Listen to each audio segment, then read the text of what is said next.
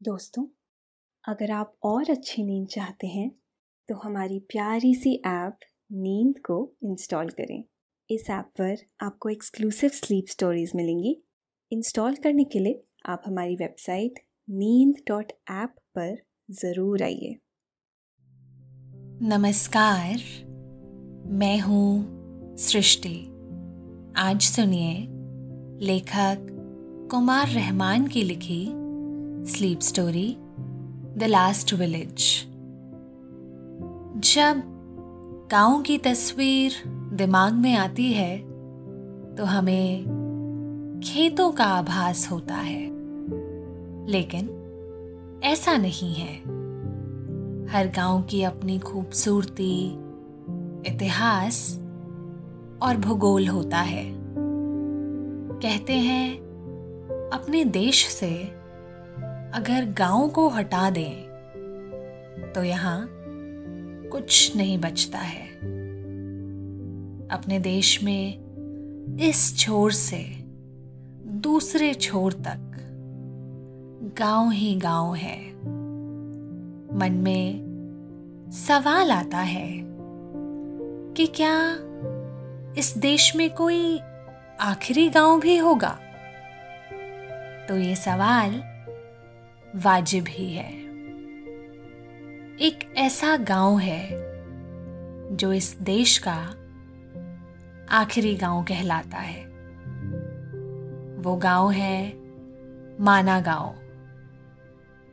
उत्तराखंड के इस गाँव के बाद चीन की सीमाएँ शुरू हो जाती हैं। इस गाँव का नाम भले माना हो लेकिन आम बोलचाल में इसे लास्ट इंडियन विलेज यानी आखिरी गाँव ही कहा जाता है। देश के सामरिक नज़रिए से ये गाँव खासा अहम है।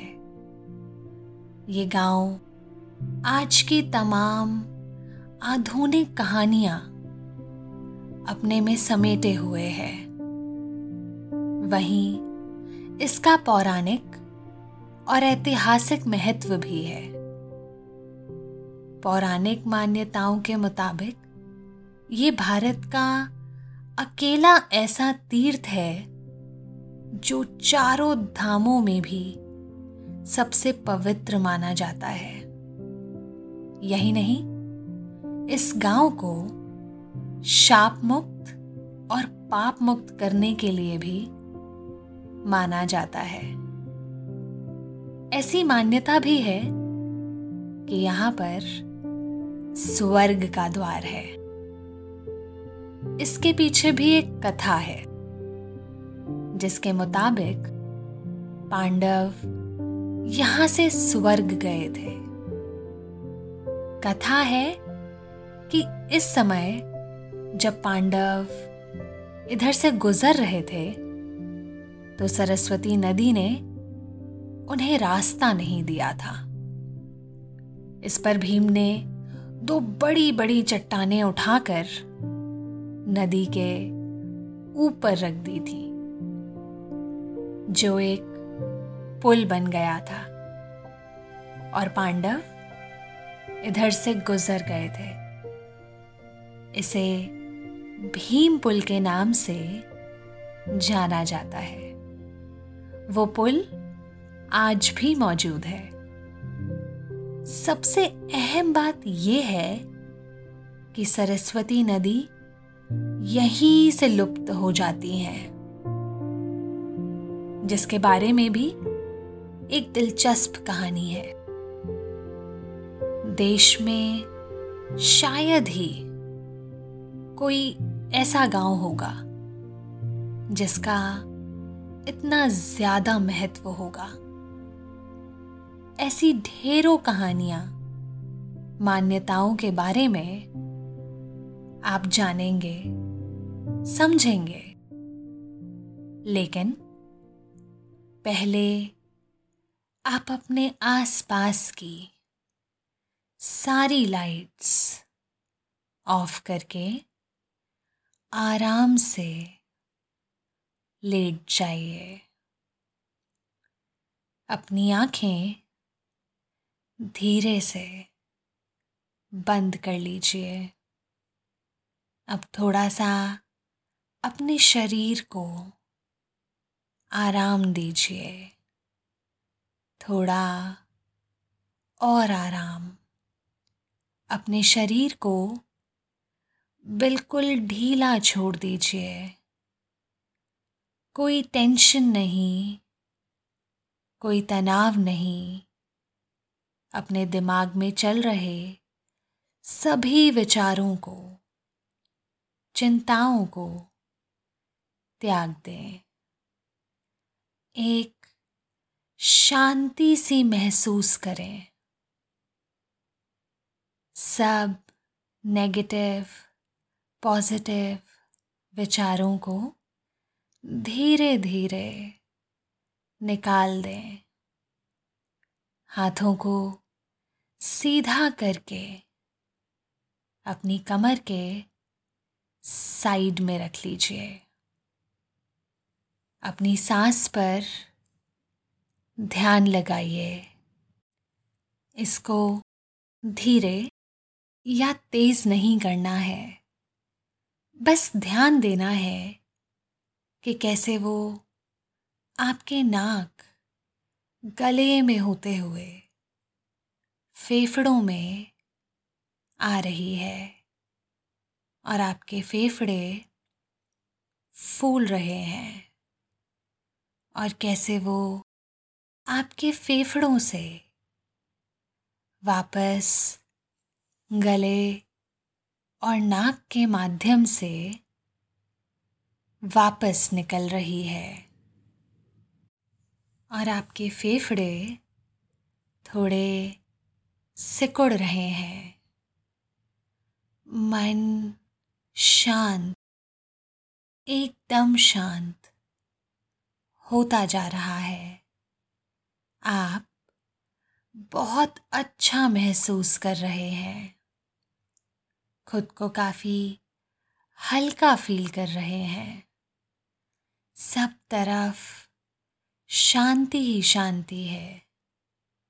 सुकून है। खामोशी है। संध्या के लिए ये सोचना अपने आप में बहुत रोमानियत भरा था कि ये देश का आखिरी गाँव है। सड़क पर जो साइन बोर्ड लगा है, उस पर भी इसे लास्ट इंडियन विलेज ही कहा गया है। हालाँकि इस गाँव का नाम माना है। संध्या को इसी गाँव में जाना है। दरअसल, उसे अपने एजुकेशन प्रोजेक्ट के लिए यात्रा डायरी तैयार करनी है। संध्या, बहुत सुबह।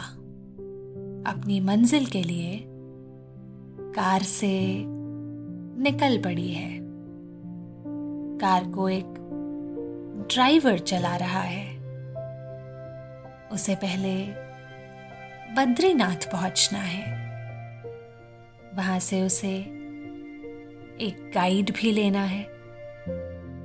जो उसे यहाँ के बारे में वो सब कुछ बता सके, जो वो यहाँ देखने और जानने आई है। भोर में अगर जल्दी उठ जाया जाए तो एहसास होता है कि सुबह का आना कितना हसीन लम्हा होता है। कैसे? धीरे धीरे कालिमा छटती जाती है। और कैसे? धीरे, आहिस्ता आहिस्ता उजाले का राज शुरू हो जाता है। और जब सूरज की पहली किरणें नज़र आती हैं तो वो मंजर कितना हसीन होता है। संध्या के हाथ में डायरी और पेन है। उसने इस सुहानी सुबह के, सुहाने सफ़र के बारे में एक पेज पर कुछ नोट्स लिए। फिर सामने की तरफ़ देखने लगी। उसने खिड़की के शीशे ऊपर की तरफ़ उठा रखे हैं। बस एक हल्की सी दरार है उसमें। वहाँ से आती ठंडी हवा में न सिर्फ़ शोखी है, बल्कि गजब की ठंड है। हालाँकि मौसम बहुत सुहाना है। उसने एक हल्की सदरी पहन रखी है। क्योंकि उसे मालूम है कि जैसे जैसे उत्तराखंड नज़दीक आता जाएगा, मौसम में सर्दी का एहसास बढ़ता जाएगा। उसे सड़क के किनारे एक माइलस्टोन नज़र आता है। यहाँ से बद्रीनाथ सात किलोमीटर दूर है। और बद्रीनाथ से माना गाँव की दूरी तकरीबन तीन किलोमीटर है। संध्या अपनी डायरी खोलकर पढ़ने लगती है। उसने माना गाँव के बारे में काफ़ी नोट्स पहले ही ले रखे हैं। उसने डायरी में वहाँ के बारे में लिख रखा है कि माना गाँव, तिब्बत चीन की सीमा के पास भारत का आखिरी गाँव है। ये गाँव उत्तराखंड के चमोली में स्थित है। माना सरस्वती नदी के किनारे बसा हुआ है। समुद्र तल से इसकी ऊंचाई तीन हज़ार दो सौ उन्नीस मीटर है। वो डायरी बंद कर लेती है और आसपास देखने लगती है। उसके आसपास ढेर सारे पहाड़ नज़र आ रहे हैं। पहाड़ की चोटियाँ धूप की रोशनी से चमक रही है। बहुत ही अद्भुत नज़ारा है। हर तरफ़ असीम शांति फैली हुई है। हवा में थोड़ी सी सर्दी बढ़ गई है। दूर नीचे वादियों में उसे अलकनंदा नदी बहती हुई नज़र आती है। यूँ लगता है मानो चांदी की बनी कोई हिलती हुई सी रेखा हो। ऊंचाई से वो कुछ ऐसी ही नज़र आ रही थी। संध्या ने बद्रीनाथ से एक टूरिस्ट गाइड लिया और फिर उसका सफ़र शुरू हो गया। कार अब देश के उस आखिरी गाँव माना की तरफ़ जा रही है। कुछ देर बाद ही उसे एक बोर्ड नज़र आता है। उस पर लिखा है, लास्ट इंडियन विलेज। यहीं पर ड्राइवर कार को पार्क कर देता है। और उसके बाद संध्या अपनी डायरी और पेन संभाले, गाइड के साथ गाँव की तरफ़ बढ़ जाती है। पैदल ही संध्या आसपास के नज़ारों को अपनी आँखों और डायरी में दर्ज करती जा रही है। उसे आसपास हरी भरी और चटियल छोटी बड़ी पहाड़ियाँ नज़र आ रही हैं। हल्की हल्की हवा बह रही है। पूरे इलाके में अद्भुत शांति का वास है। कुछ देर बाद वो एक छोटे से गेट से गाँव में प्रवेश करते हैं। गेट के ऊपर अंग्रेज़ी में लिखा हुआ है welcome to last Indian village Mana.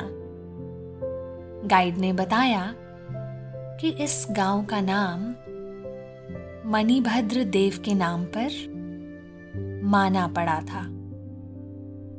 अंदर जाने पर संध्या वहाँ के मकान देखकर मंत्रमुग्ध सी हो जाती है और अपने मोबाइल से तस्वीरें उतारने लगती है।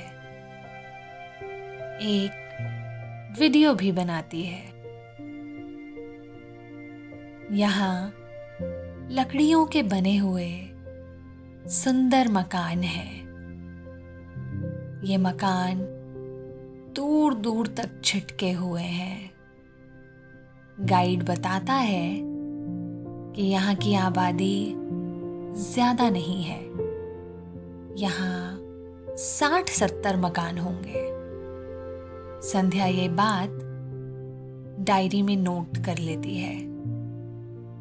अंदर उसे कई सारी चाय की छोटी छोटी सी दुकानें नज़र आती हैं। इन दुकानों पर लगे बोर्ड बहुत ही दिलचस्प हैं। हर बोर्ड पर तकरीबन एक जैसी ही इबारत लिखी हुई है। हिंदुस्तान की अंतिम चाय की दुकान। ये तय करना मुश्किल है कि इनमें से कौन सी दुकान अंतिम है। संध्या, प्रचार की ये एक रूपता देखकर मुस्कुरा उठती है। वो चाय की इन दुकानों की कुछ तस्वीरें लेती है। चाय की सभी दुकानों पर टूरिस्ट का मजमा है। एक दुकान पर भीड़ सरा कम है।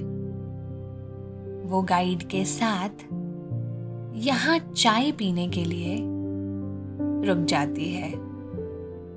गाइड बताता है कि यहाँ पर लोकल चाय से लेकर कई तरह की चाय मिलती हैं। इनमें खास है वन तुलसी चाय। माना की खास नमकीन चाय। वो भी हिंदुस्तान की अंतिम चाय पीने के लिए वन तुलसी चाय का ऑर्डर देती है। इसके बाद वो डायरी में ये सब कुछ नोट करने लगती है। कुछ देर में वो और गाइड यहाँ की अंतिम चाय पीने लगते हैं। वाकई, वन तुलसी चाय का स्वाद निराला है। हर चुस्की के बाद उसे यूँ लगता है कि जैसे उसकी थकान काफूर होती जा रही है। उसे खुद में ताजगी का एहसास होता है। ऐसी चाय शहर में कहा मिल पाती है? संध्या गाइड से कहती है, चाय की चुस्कियों के बीच गाइड उसे बताता है कि हर साल यहाँ बड़ी तादाद में टूरिस्ट आते हैं। यहाँ साल भर ऐसी ही भीड़ भाड़ रहती है। इस गाँव के लोगों की जीविका का साधन यही टूरिस्ट है। चाय पीने के बाद संध्या कुछ और भी तस्वीरें मोबाइल में कैद करती है। चाय के पैसे अदा करने के बाद एक बार फिर उनका ये सफ़र शुरू हो जाता है। गाइड संध्या को बता रहा है कि माना सिर्फ़ अपने खूबसूरत नज़ारों के लिए ही नहीं जाना जाता है। महाभारत की पौराणिक कथाओं के साथ ही सरस्वती नदी के लिए भी ये मशहूर है। इसके अलावा यहाँ की जड़ी बूटियों की भी खासी डिमांड है। हवा में थोड़ी सी सर्दी और बढ़ गई है। गाइड संध्या को बताता है कि यहाँ का मौसम बारहों महीने ठंडा रहता है। मई जून महीने में भी दिन का तापमान 10 डिग्री के आसपास ही रहता है। इसके अलावा नवंबर दिसंबर में रात का तापमान माइनस में चला जाता है। गाइड संध्या को नीलकंठ चोटी के दर्शन कराता है। गाइड बताता है कि ये चोटी समुद्र तल से छह हज़ार पाँच सौ संतानवे फीट की ऊंचाई पर स्थित है। पहाड़ की ये चोटी गढ़वाल की रानी के तौर पर भी जानी जाती है। कुछ देर चलने के बाद गाइड उसे तप्त कुंड दिखाता है। इस कुंड की खास बात यह है कि इसमें बारहों महीने गर्म पानी निकलता रहता है। कहते हैं, इस पानी में नहाने से त्वचा रोगों में फ़ायदा पहुँचता है। संध्या गाइड के साथ माना गाँव से तोहड़ा की तरफ़ जा रही है। गाइडो से सबसे पहले व्यास गुफा दिखाता है। महर्षि वेद व्यास यहीं पर रहा करते थे। कहते हैं, महर्षि व्यास ने यहीं पर वेद और पुराणों की रचना की थी। व्यास गुफा की ऊपरी संरचना को देखकर ऐसा लगता है जैसे ग्रंथ के कई पन्नों को एक के ऊपर एक रखा गया है। इसी वजह से इसे व्यास पोथी भी कहते हैं। यहाँ पर गणेश गुफा है। गणेश जी ने वेदों की रचना इसी गुफा में रहकर की थी। यहाँ पर सरस्वती नदी बहती हुई दिखती है। उसके बाद अदृश्य हो जाती हैं। इस बारे में गाइड संध्या को एक कथा सुनाता है। भगवान गणेश जब महर्षि वेद के कहने पर महाभारत की रचना कर रहे थे, उस समय सरस्वती नदी काफ़ी तेज गति से बह रही थी। इसकी वजह से काफ़ी शोर हो रहा था। गणेश जी ने सरस्वती नदी से कहा कि थोड़ा कम शोर करें। लेकिन सरस्वती जी ने उनकी बात को तवज्जो नहीं दी। भगवान गणेश इस बात से नाराज़ हो गए। उन्होंने सरस्वती को शाप दिया कि वो इससे आगे।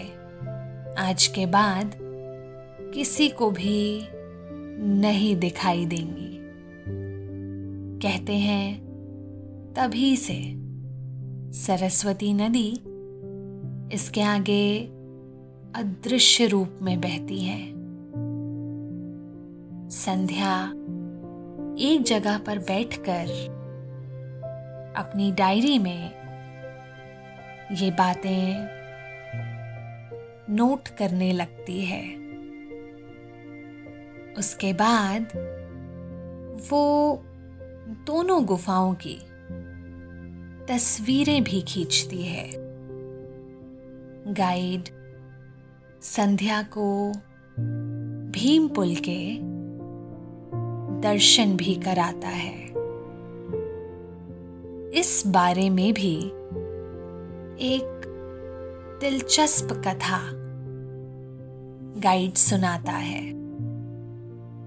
कहते हैं, जब पांडव स्वर्ग जा रहे थे, तब उन्होंने सरस्वती नदी से आगे जाने का रास्ता मांगा। लेकिन सरस्वती ने उनकी बात नहीं मानी। और आगे का रास्ता नहीं दिया। इससे भीम क्रोधित हो गए। उन्होंने दो बड़ी चट्टानों को उठाकर उसके बीच में रख दिया। इस पुल से पांडव आगे बढ़ गए। ये पुल आज भी मौजूद है। और इसे भीम पुल के नाम से जाना जाता है। भीम पुल देखने के लिए यहाँ बहुत सारे टूरिस्ट आते हैं। संध्या ने भीम पुल की कहानी नोट करने के बाद तस्वीरें भी उतारी। गाइड संध्या को वासुधारा दिखाने भी ले जाता है। ये बहुत ही अद्भुत झरना है। यहाँ का दृश्य देखकर संध्या सम्मोहित हो जाती है। ये झरना 400 फीट की ऊंचाई से गिरता है। संध्या इस जगह की कई तस्वीरें उतारती है। संध्या को ये सब कुछ देखकर बहुत आनंद आता है। वो सभी के बारे में डायरी में विस्तार से नोट करती जाती है। वो गाइड को बद्रीनाथ छोड़ने के बाद वापस अपने होटल आ गई है। डिनर करने के बाद वो बिस्तर पर लेट गई है। वो काफ़ी थक सी गई है। उसने अपनी दोनों आँखों को बंद कर लिया है। और अब वो धीरे धीरे नींद की वादियों में उतरती चली जा रही है। शुभ रात्रि।